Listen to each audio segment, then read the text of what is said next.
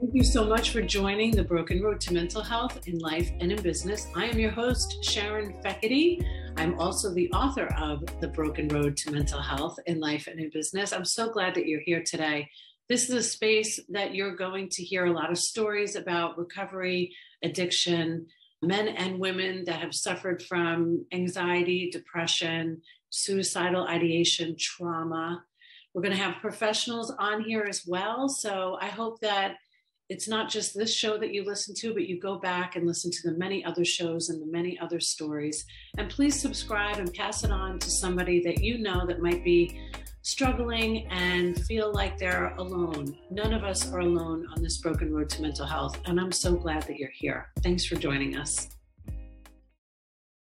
Hello, hello, everybody, and welcome to the broken road to mental health in life and in business.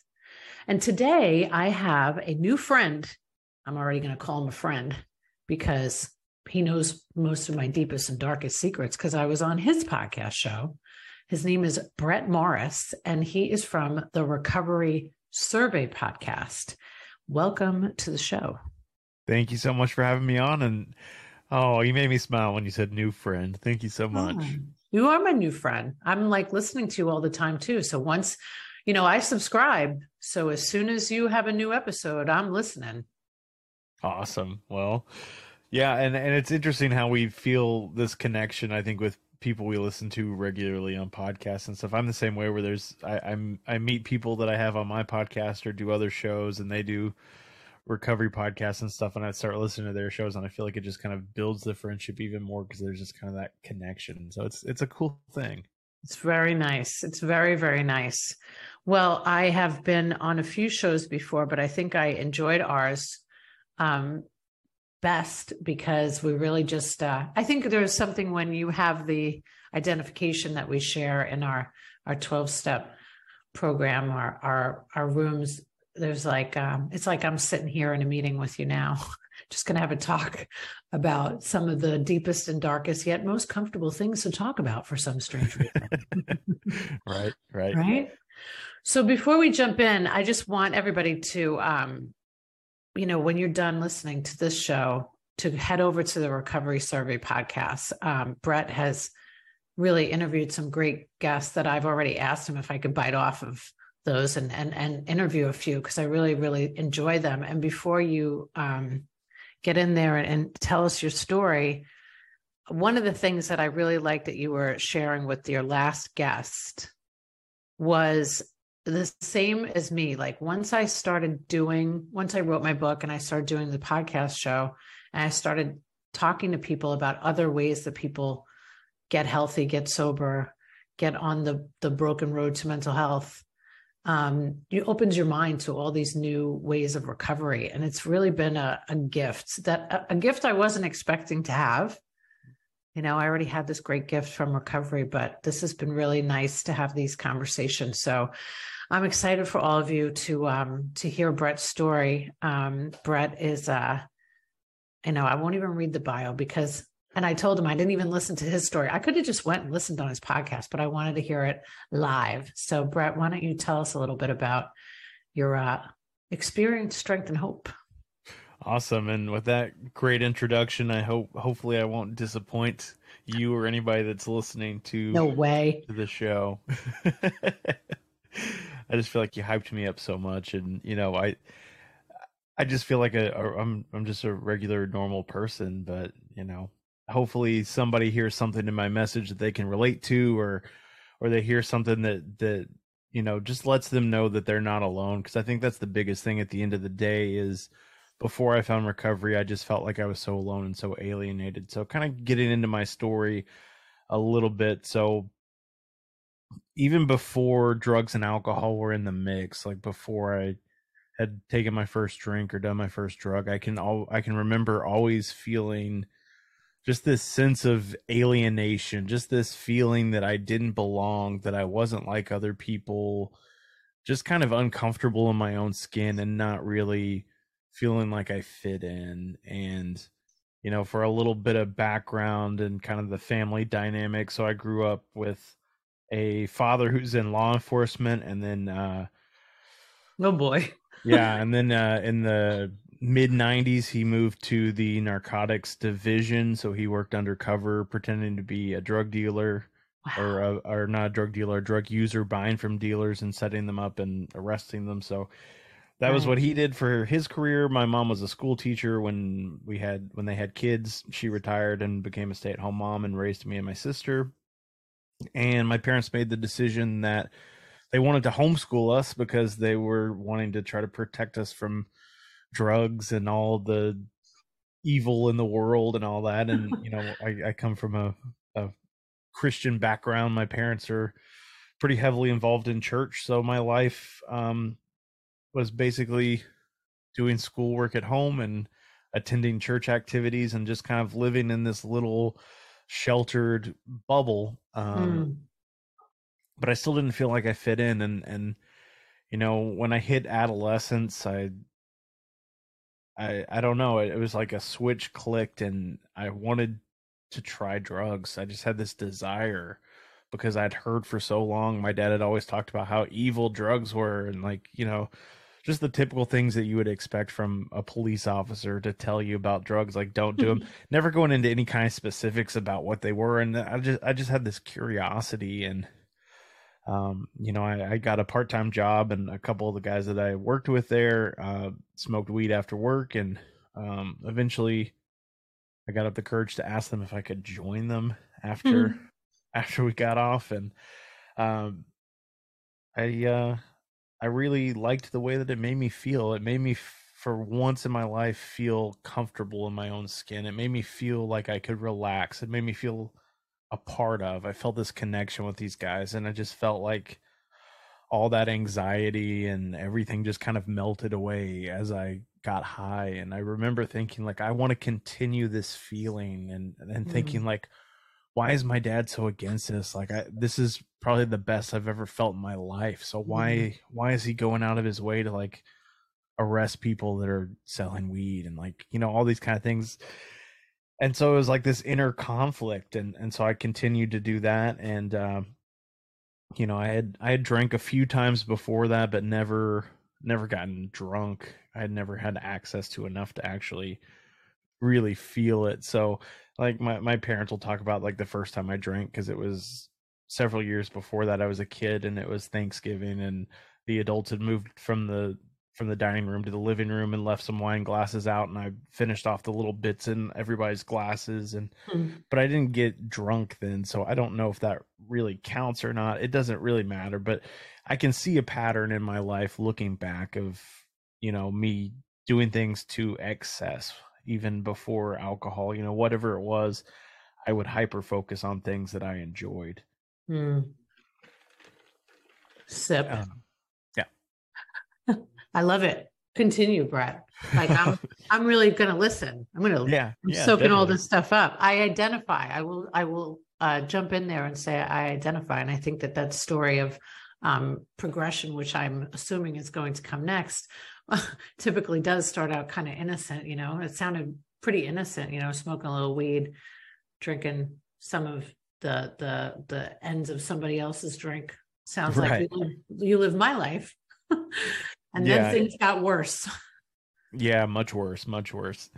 So yeah, it, it stayed pretty innocent pretty much until I graduated high school. I was still living at my parents' house. My dad was, you know, pretty hyper aware of what was going on as far as us and I was kind of nervous to be high around him because I knew that he would know I was high and I, I would so hope. I, I, yeah, so I just kind of kept it on the down low, didn't really do anything else. You know, I'd smoke weed and you know, I went to a few house parties and, and got drunk a few times, but nothing, nothing really all that crazy. And, you know, I can look back at it and kind of almost justify it of like, you know, that's just what kids did or whatever. Um, but then I graduated high school and went to college, uh, briefly.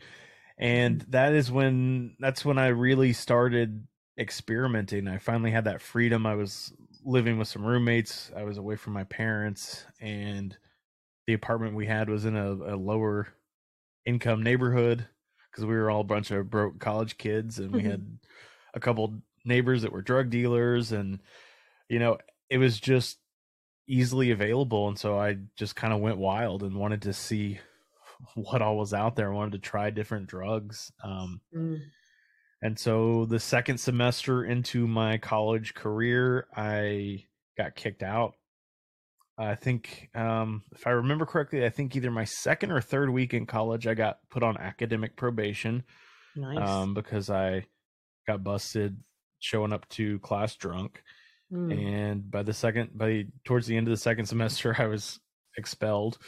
So college career was not off to a great start, and that's kind of when my parents realized that there might be some things going on with me. So they kind of uh, set up some boundaries and stuff. Um, but I I didn't see it as a problem yet, so I continued down this path, and you know now I'm not in school, so now I have even more time to get high and do whatever I want. And uh, pretty quickly into that, after I got kicked out of school, I got introduced to meth, and it was through a coworker. Once again, I feel like I I find all these things through coworkers, but tried it once and i remember well kind of the way it happened so i worked at i worked at a pizza place. I was a pizza delivery driver and there was a tattoo shop a couple doors down from us and one of the guys at the tattoo shop had come over because we sold pizza by the slice. He came over to get some pizza on his break and the meth fell out of his pocket onto the floor.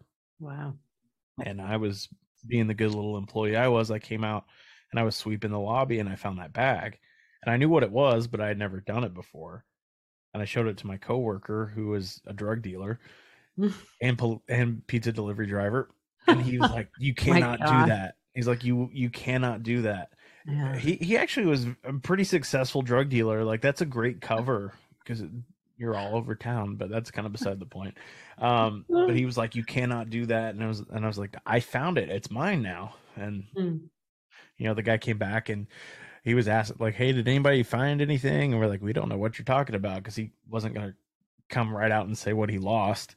Um, and so eventually, I talked my coworker into letting me try it, even though I'd found it. I don't know why I felt like I had to justify to him that I was gonna do it, but you know, he was like ten or fifteen years older than me, and he was kind of a I don't even want to say father figure because that wouldn't be an accurate description, but uh, so I, I I took it for the first time, and I can remember just having this thought of like this is what I've been looking for. Like my quest to find the perfect drug is over. Like this is Mhm. it. I've never felt this good in my life. I've never felt this confident. I've never felt this motivated. I've never felt this awake. I've never felt, you know, just like this was the missing piece. And I had no idea what getting addicted to meth was going to do to my life. I could only Ooh, see boy. I could only see the good things right there in that moment of all this makes me feel so good. Um, so fast forward a little bit, probably about six months or so into regular meth use, I end up moving in with my meth dealer into his house. Convenient. very convenient, yes. Mhm. Um, and eventually we kind of have a little bit of a falling out. I'm still living there, renting a room from him, but he has decided that he's no longer going to sell to me because he says I am quote unquote using too much. Oh, like, what does that mean? You're a drug dealer. I'm probably your number one customer, and I live, you know, one room over from you. How am I using too much? Like I'm, I, I, I that that never made sense to me. But I don't know if he was trying to look out for me or what. But uh, he stopped selling to me, so then I just started buying from somebody else. And uh, but along the way, um, there were there were a lot of signs that I that I had problems. My life was falling apart. You know, I didn't. I, my life was out of control. I didn't really know where I was going. I was still working this pizza delivery job, and I wasn't taking care of my mental health. To get back to like the the the road to mental health, um, and I just got to this point where I was suicidal. I didn't really know what else to do. Like I just got to this point where I was desperate and I wanted out of this life that I had made for myself. I knew in the back of my head that I wasn't living the life that I was supposed to live, that I wasn't you know, I wasn't living the way that I was raised and you know, living up to those values and things that my parents taught me to believe in and you know, I just didn't feel like a morally good person and I started to hate myself and just didn't really know where to go or what to do. Um, and so I called my sister and I broke down on the phone and told her everything that was going on. And then I was smoking meth and then I couldn't stop and I didn't know where to go and I didn't know what to do, but I didn't want to do it anymore.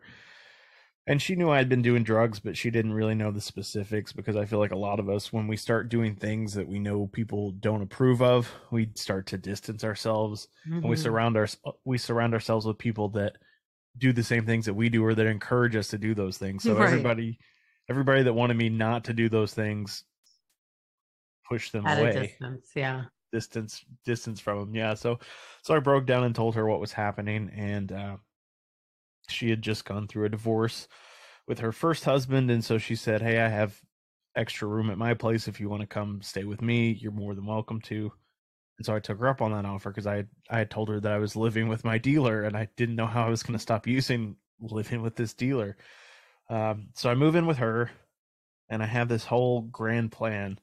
I don't know anything about recovery. I've never been to a 12 step meeting. Don't really know the first thing about recovery. The only thing that I had ever really seen of AA was what you see on movies or TV, you know, people in a church basement, dimly lit, somebody standing up at a podium, everybody right. clapping, like, you know, just kind of the cliche things that we see on television. So I didn't know the anything joke. about that yeah pretty good much. snl joke exactly um so I, I didn't i didn't go to any recovery meetings and i decided i was going to do this thing on my own and and i told my sister all right i'm going to cut out all the hard drugs but i'm i'm still going to drink i'm still going to smoke weed like but i'm going to cut out all the hard stuff and so mm. that was my plan and i thought this is this is foolproof because i was thinking you know my life before i found the hard drugs was you know going pretty well I mm. thought I could I thought I could handle it. I was, you know, reminiscing on those days of high school and you know, life just seemed to be easy. So I thought, okay, it's the hard drugs. That's my problem. It's the hard drugs. It, right. it can't be the alcohol, can't be the weed, like that stuff. That that can't be the problem. So I quit the meth cold turkey and I start drinking. And I very quickly realized that in order to fill this void inside of me that I now am more aware of, I have to drink more and more and more and more. And before I know it, I am drinking to excess pretty much anytime I'm awake. Right. If I am conscious, I am drinking or in the process of acquiring alcohol because I cannot stand to be with myself. I can't I can't navigate my feelings and I'm still in this place of depression and suicidal and just I can't I don't even know how to describe it. Just this terrible, miserable existence where I feel like I can't do anything. And the only thing I know how to do is grab a bottle and escape that reality. Mm-hmm. So I mm. continue doing that. Still a pizza delivery driver, mind you. Um, and so I'm about six weeks into this new decision where I'm no longer doing hard drugs and I'm just drinking and smoking. It's Super Bowl Sunday, and I'm drinking. I have a six pack of beer in my center console just to keep my buzz going while I'm on the road. And the area that I was working in at the time was a pretty it was a it was a college a lot of the places i delivered to were like college kids and there was a university there so a lot of partying going on at Super Bowl Sunday. Every delivery I'm making, they're handing me a beer, they're handing me a shot. Wow. I'm just I'm drinking constantly this night, especially though. And my local bar and I was 20 at the time. My my local bar down the street was closing and their last night was Super Bowl Sunday, so they're giving out free stuff. I go over there before I go into work, stop by the bar, see all the regulars. They pull a bottle of whiskey off the shelf hand it. You know, they're just handing bottles out to all the regulars because the bar is closing at the end at the end of the night. Um, so I'm already pretty intoxicated, and uh, I make it through about half of the shift or so. I don't know. I know that the football game hadn't ended yet, so I don't know exactly what time that makes it. But I'm driving back to the shop to pick up some more pizzas, and I pass out while I'm driving. Oh boy! And when I pass out, I'm I have both my hands on the wheel. I'm in I'm in so it's a residential neighborhood, and then there's a strip with a bunch of restaurants and stuff. So I'm cutting through this residential neighborhood, going somewhere between I don't know 30, 40 miles an hour. I, I pass out and I slump over to my right towards the towards the passenger side of the car when I pass out, and so I pull the wheel to my right. Mm. And as I'm going down this street, there's four parked cars, and I just just bounce down the side of all four oh, of them, boom, no, boom, boom, Brett. just scraping the side of these cars. And af- and as I clear that last car, since I'm still slumped over, I then go through somebody's front yard, boom, through their fence, and I hit their house. Aye. And I don't remember any of this. Yeah, I've well, seen, I would hope not. I've seen pictures of it. Mm. I've I've revisited the scene of the crime after I got out of jail, but I I don't remember the exact events of me passing out behind the wheel. Mm. Full on blackout. I, full on blackout. What I remember is once my car came to a stop in this person's house, the people that were in that house came outside and pulled me out of my truck. And mm. that's the first thing I remember. And I wasn't really sure what was happening at the time because mm. I was very drunk. Um, but I ended up going to county jail, and my dad, being the law enforcement officer and kind of the old school parent, decided that he was going to leave me in county jail for as long as they would keep me. Uh, That's familiar. Mm-hmm. And that was the first time I had gone to jail, and it it, it definitely shouldn't have been the first time. Uh, but up to that point, I felt almost invincible because I had I had gotten one of my dad's business cards and I got a lam I took it to Office Max or wherever and I got it laminated so it would never fall apart. And I kept that in my wallet. And anytime yeah. I would get pulled over, I would hand the police officer my driver's license and my dad's business card at the same time. Wow. Uh, and that worked every time. Uh, so I I had felt invincible this whole time. Yeah. You know, there were plenty of times that I had been drunk and been pulled over and they they never really questioned me when I would give them that business card. They'd see my dad was a cop and they'd ask me and I would just be like, "Oh, I had, you know, I had a drink after work." And I, you know, if they would say like you smell like booze or whatever. Mm. I I always had an excuse or a reason and I, you know, I kept gum and mints and all kinds of stuff and I I always got out of it. So I felt this this sense that I was invincible and that I wasn't ever going to get in trouble. Sure. But when I parked my truck in someone's house, I realized that I wasn't going to talk my way out of it this time. I knew like right. this is it. I'm I'm definitely definitely going to go to jail. There's evidence yeah. that it was more than just a drink after work. Exactly. Way more than just way more. Drink. A house and a few cars. Yeah. Yeah. So I spent about a week or so in jail and uh, I got out on probation. And one of the terms of my probation was that I was required to attend three 12 step meetings a week mm-hmm. for two years. And I was like, oh, wow. okay. I guess time. we're doing this. It was a long time. And then I can't even remember now a couple, couple hundred hours of community service and oh i don't even i don't even want to think about uh, all the money and i mean it was it was it was a significant uh it was a significant amount i think i think i paid the state of texas ten thousand dollars and i i don't remember all the specifics now because that was 10 almost 10 years ago now mm. um but for a, a 20 year old kid that was a lot of money and Heck a lot yeah. of community service a lot of pizza deliveries for you Exactly. So, um, so I get released from jail. My parents make the decision that I'm going to move back home with them. That I am not going to return to my sister's place. Mm. That she hmm. already has enough to deal with, and she doesn't need me there. So. I move back into my parents' house and it's humiliating and embarrassing and I just I I I had no interest in being there. I I felt like such a loser and you know, I was I was 20 when I got when I got the DWI and then 20 by the time I got convicted of it I was 21. So mm-hmm. I just had my 21st birthday and moved back home with mom and dad.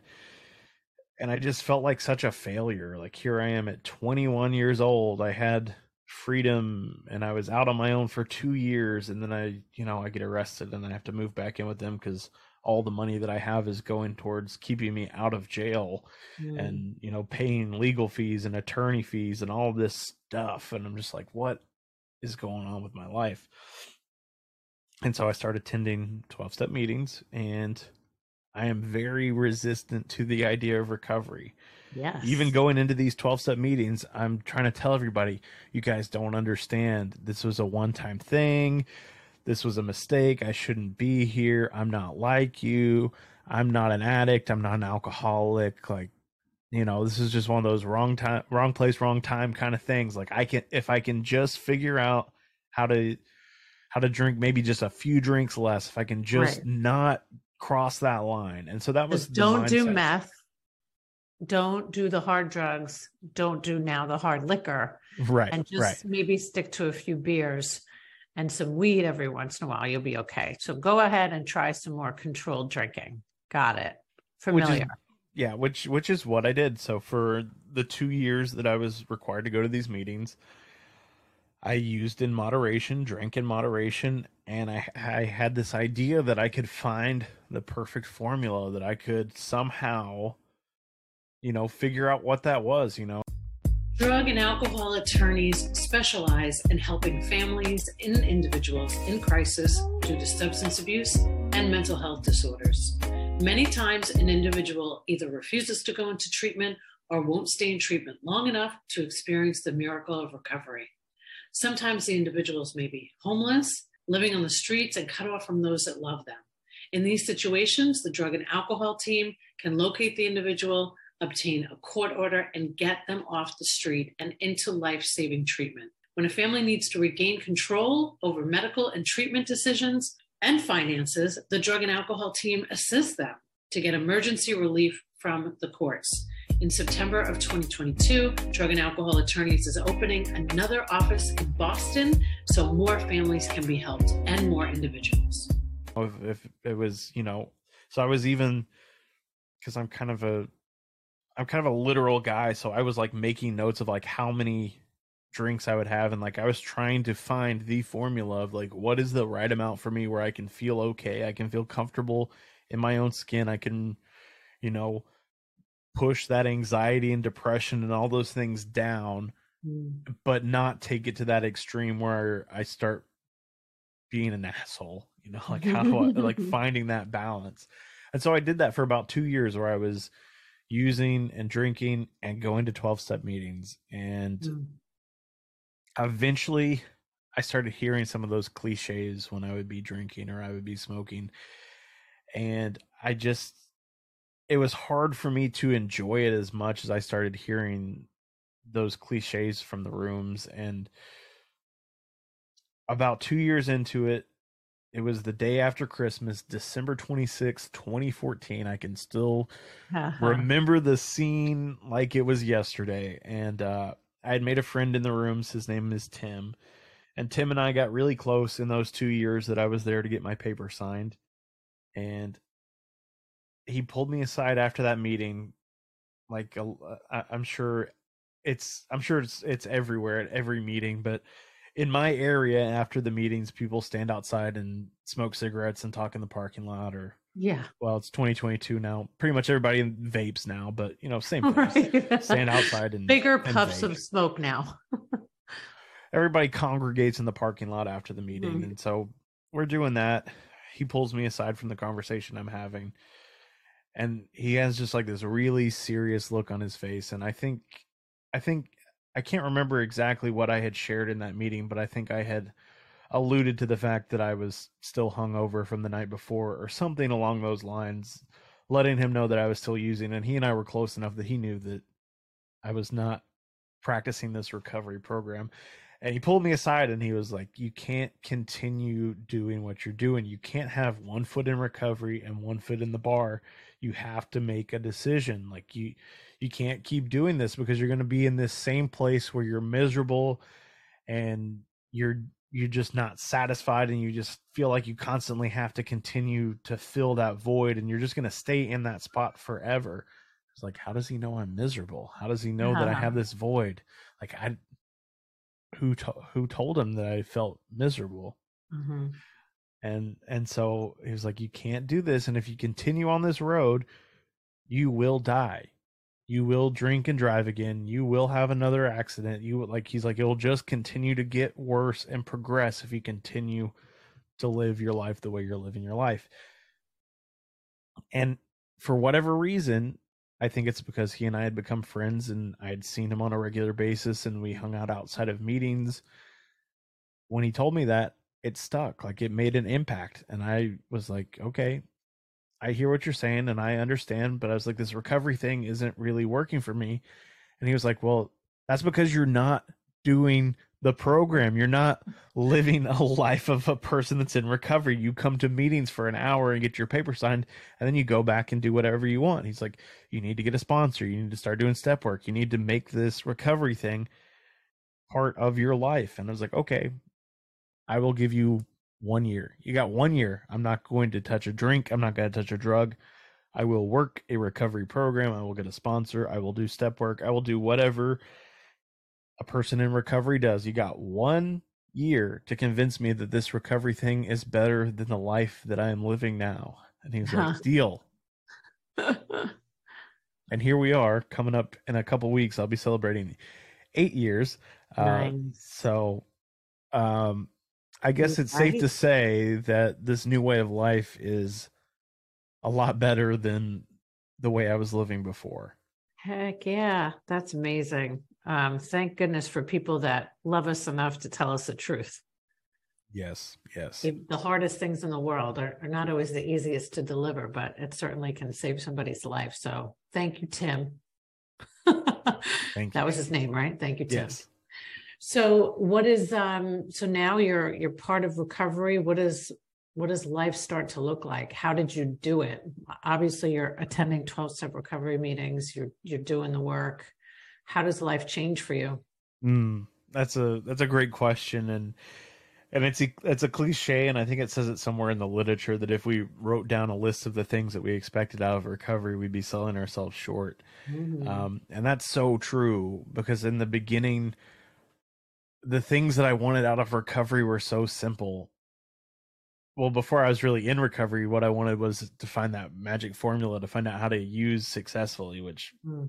you're not going to find that at a 12 step meeting. But the things that I wanted were simple. Like I wanted my driver's license back. I wanted a car again. Uh, cause at the time I was riding my bike everywhere. That was pretty miserable riding my bike to meetings and riding my bike to work and all that. Mm. And, you know, the things that I wanted were so simple and so so materialistic too. Like that was that's one thing I can look back on now and see that I had a I had a very different outlook on life at the time and was so caught up in like possessions mm. and not realizing all the internal work that was also going to happen as I worked on my recovery and got vulnerable with another man and shared some of the things that I thought I would never share with anybody and all the he- and all the healing that I would do on those traumas and things that I experienced as a kid and I slowly began to become more of the person that I wanted to be by being vulnerable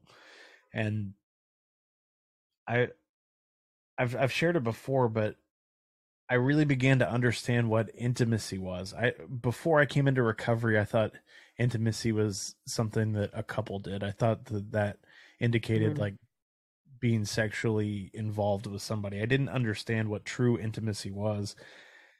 And the first real intimate relationship that I ever had was with my sponsor and it started out really slow with with me still being kind of reserved and not really sure how to do it and not wanting to tell him too much, but I kind of started to test those waters and I would tell him a few things that I hadn't shared with other people, and then I'd wait and I'd see if I would hear that from anybody else in the room, you know, hear anybody mm talking about it to see if what I told him was going to stay with him or if that was going to, you know, float around in the gossip circles. Right.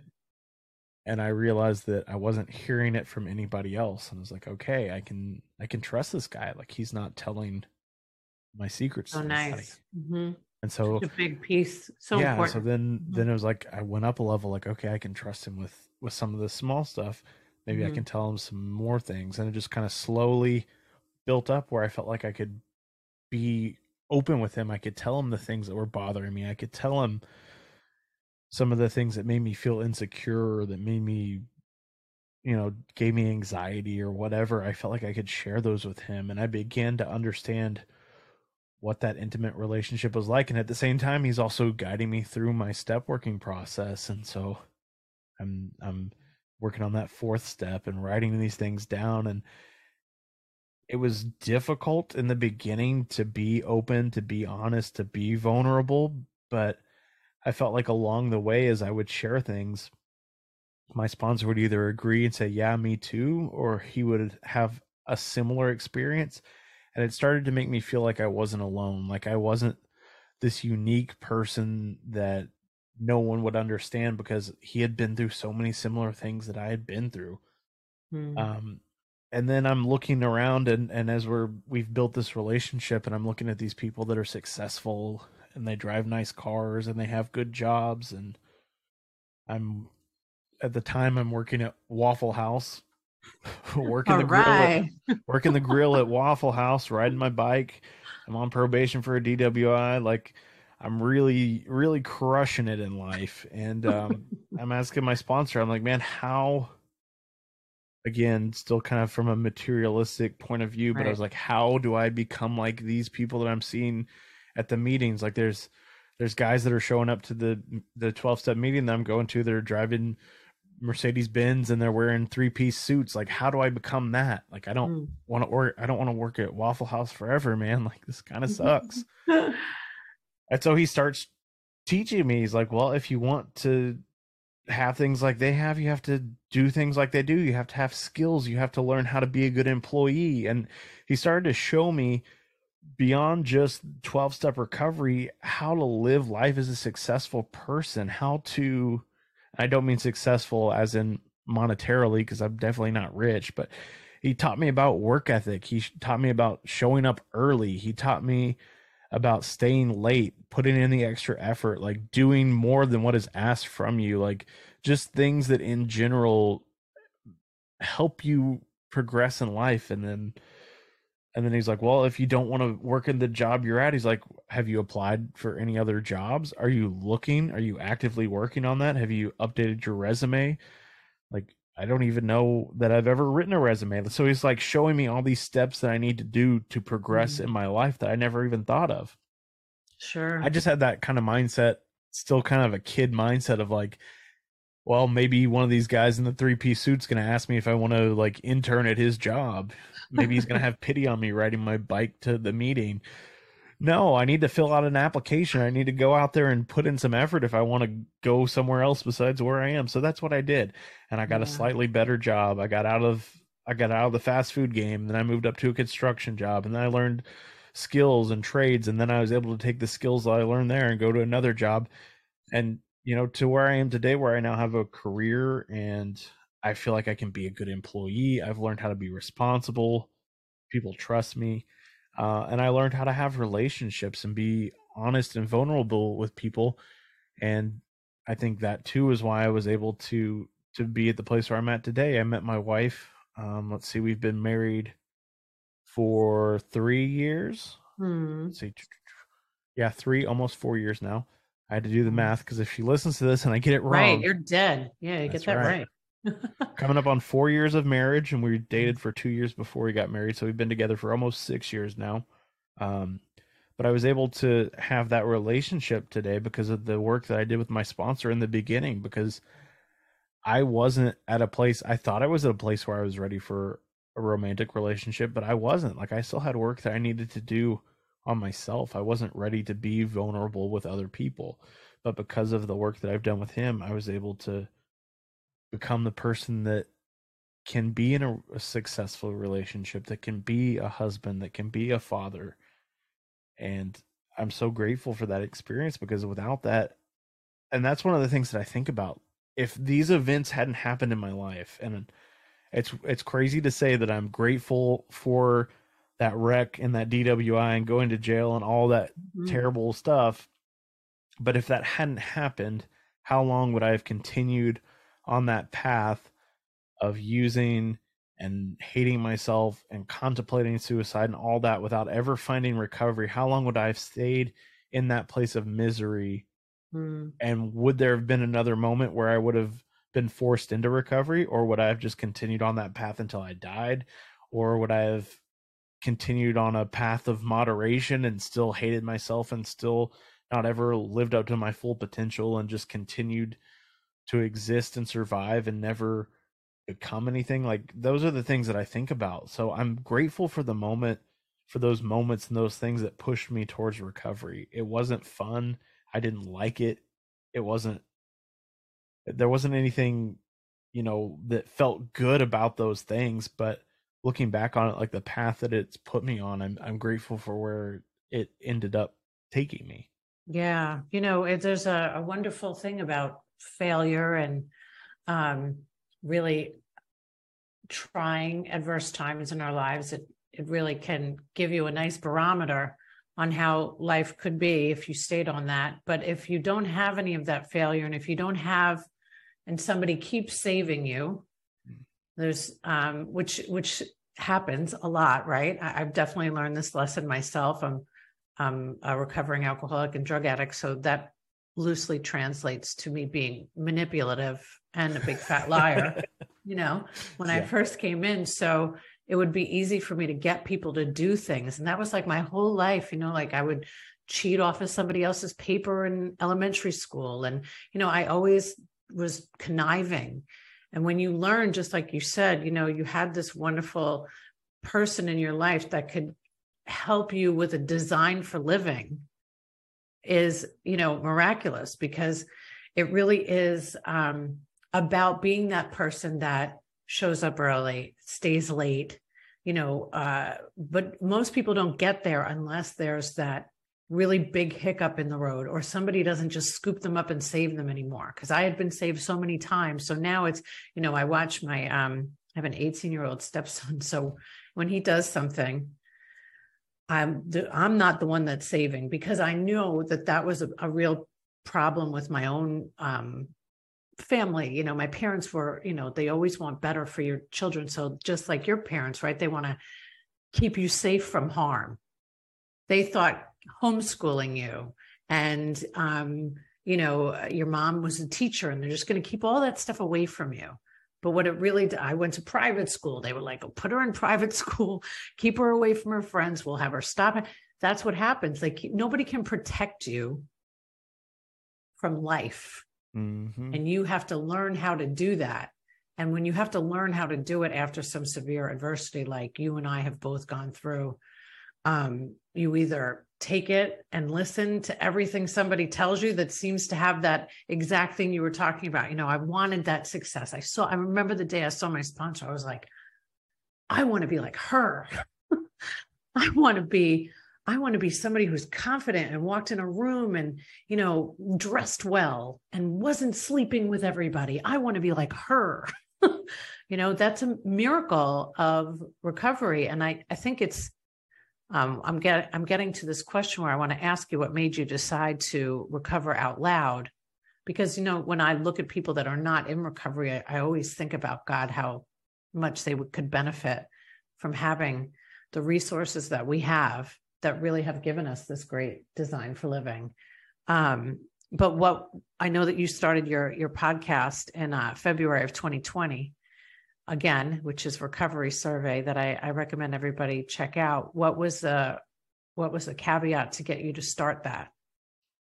Oh man, I feel like I get asked that every time I, I do an interview and I don't feel like I have the best answer for why I started a recovery podcast. I'll just um, take the honest one then.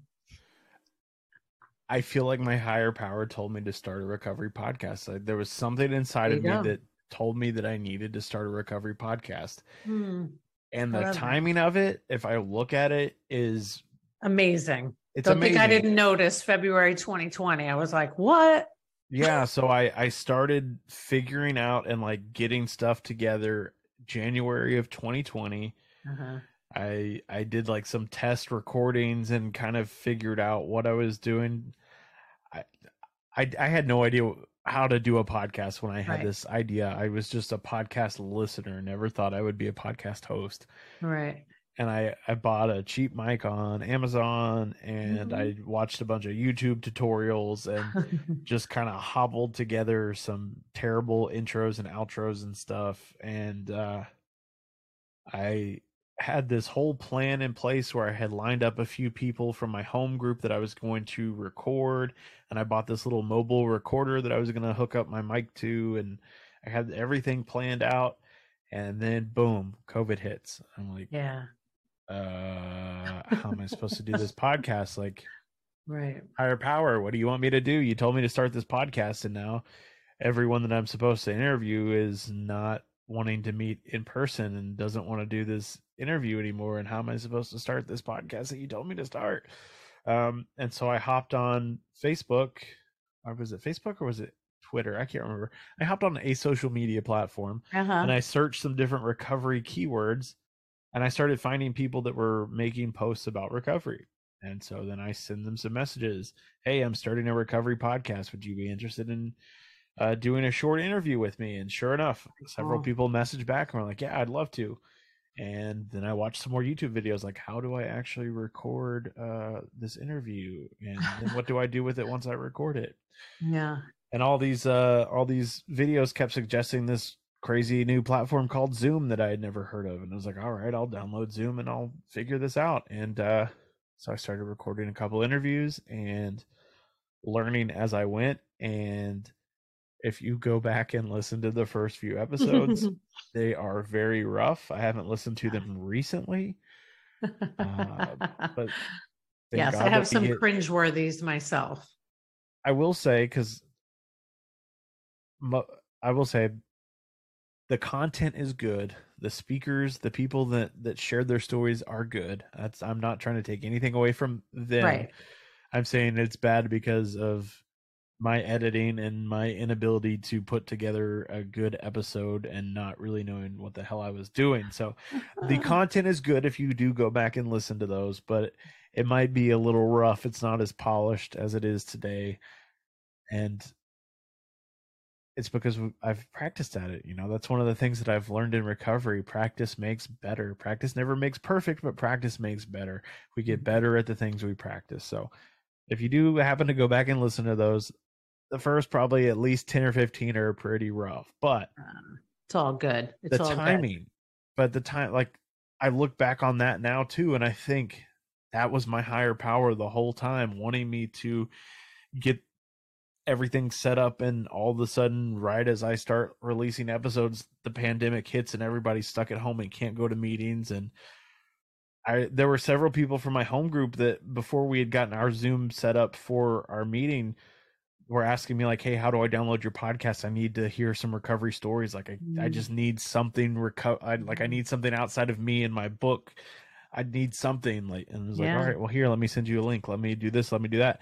And then on the on the other hand then when our meeting decided that they were going to do virtual the first person they reached out to was me because they were like hey you've been doing stuff on zoom for like a month now can you set up a zoom account oh, for, our, cool. for our meeting can you you know can yeah. you teach people how to do it so we can share and do all that stuff it was like yeah, oh man, we needed somebody like you. I was so tired of looking up people's nostrils from their cell phone. Wow. No, and how amazing, right? That like uh, the timing was divinely planned for sure. You can certainly feel good about that now um, because uh, you have it all documented.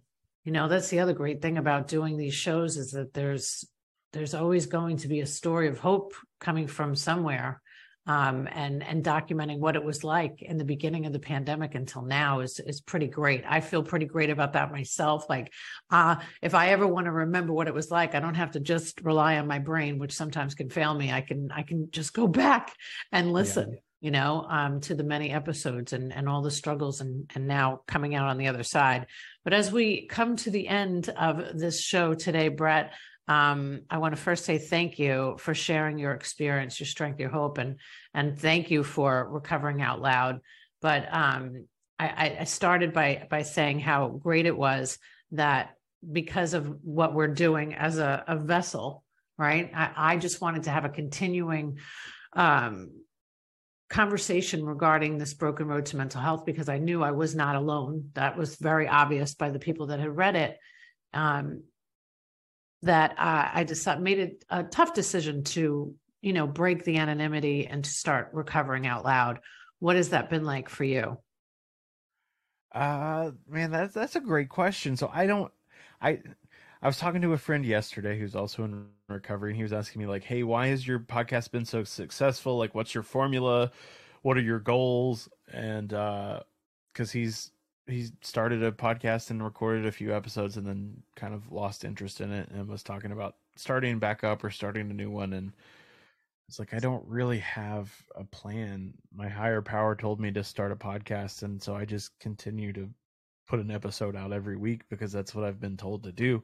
Um same for the same for the whole anonymity thing like I didn't plan on being out there on social media and telling everybody that I'm in recovery and it's just kind of what happens. I feel like that was it was just kind of the natural progression as I did the podcast and I felt more comfortable sharing my story and talking with people in recovery and seeing the need for yeah. people to recover out loud cuz I I didn't have that example before I was in recovery.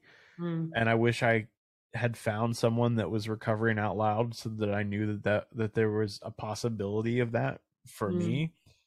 And so I think that it's just kind of been the natural progression is I'm okay with people knowing that I'm in recovery. Like my current employer knows that I'm in recovery because we were doing an interview and it's like the big boss like above my boss and he was like so what are some of your hobbies? And i was like oh well i do a podcast. And he's like oh really? I'm a huge podcast listener. What's your podcast? And it's like oh now i gotta tell him that i'm in recovery because recovery right. is in the title of the podcast. Right, uh, right. and he listens to my show regularly which is i love cool. that. Uh, boss but, man.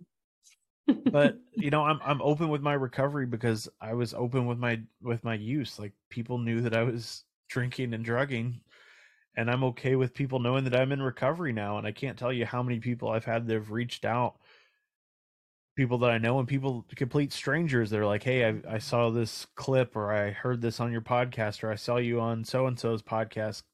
I'm going through this. I'm struggling with this. Can you, you know, can you help me? Can you point me in the right direction? Can you help me find a meeting? Can you, you know, can you find a rehab in my area? What fill in the blank?" And it's like, "Yeah, of course I can."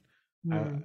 Anything I could do to help, I will. And that's part of why I want to recover out loud. It's not to become the Joe Rogan of recovery podcast. It's not to get a yacht and a mansion. It's to help the next person that needs help, to be that hand up that, you know, like I had when I was in recovery, to be somebody's Tim and, and have that conversation and that hopefully turns their life in a different direction. That's all I want to yeah. do is, is just help the next person.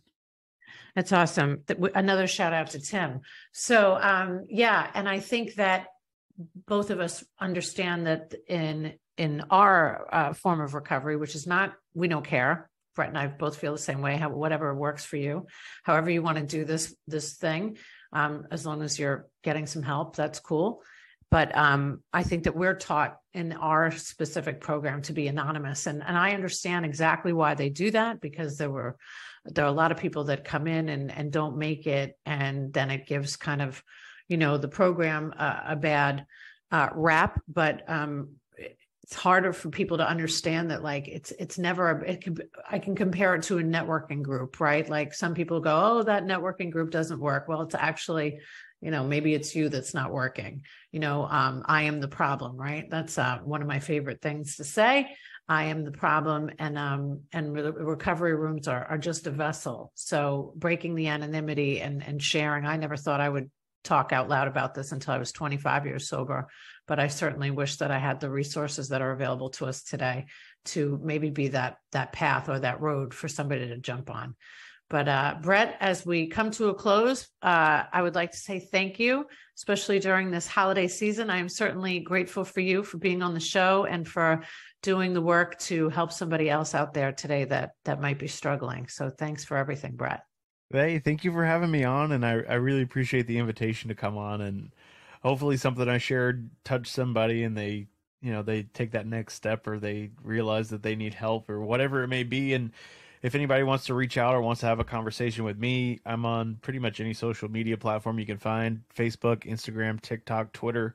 Recovery Survey is my username on all those platforms. So if anybody would like to reach out and talk to me or would like to be a guest on my show as well, send me a yes. message on one of those. Um, and I would love to talk with you.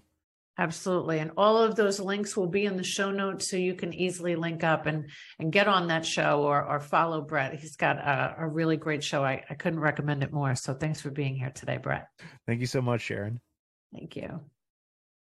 Remember, drug and alcohol attorneys specialize in helping families and individuals in crisis due to substance abuse and mental health disorders. Reach out today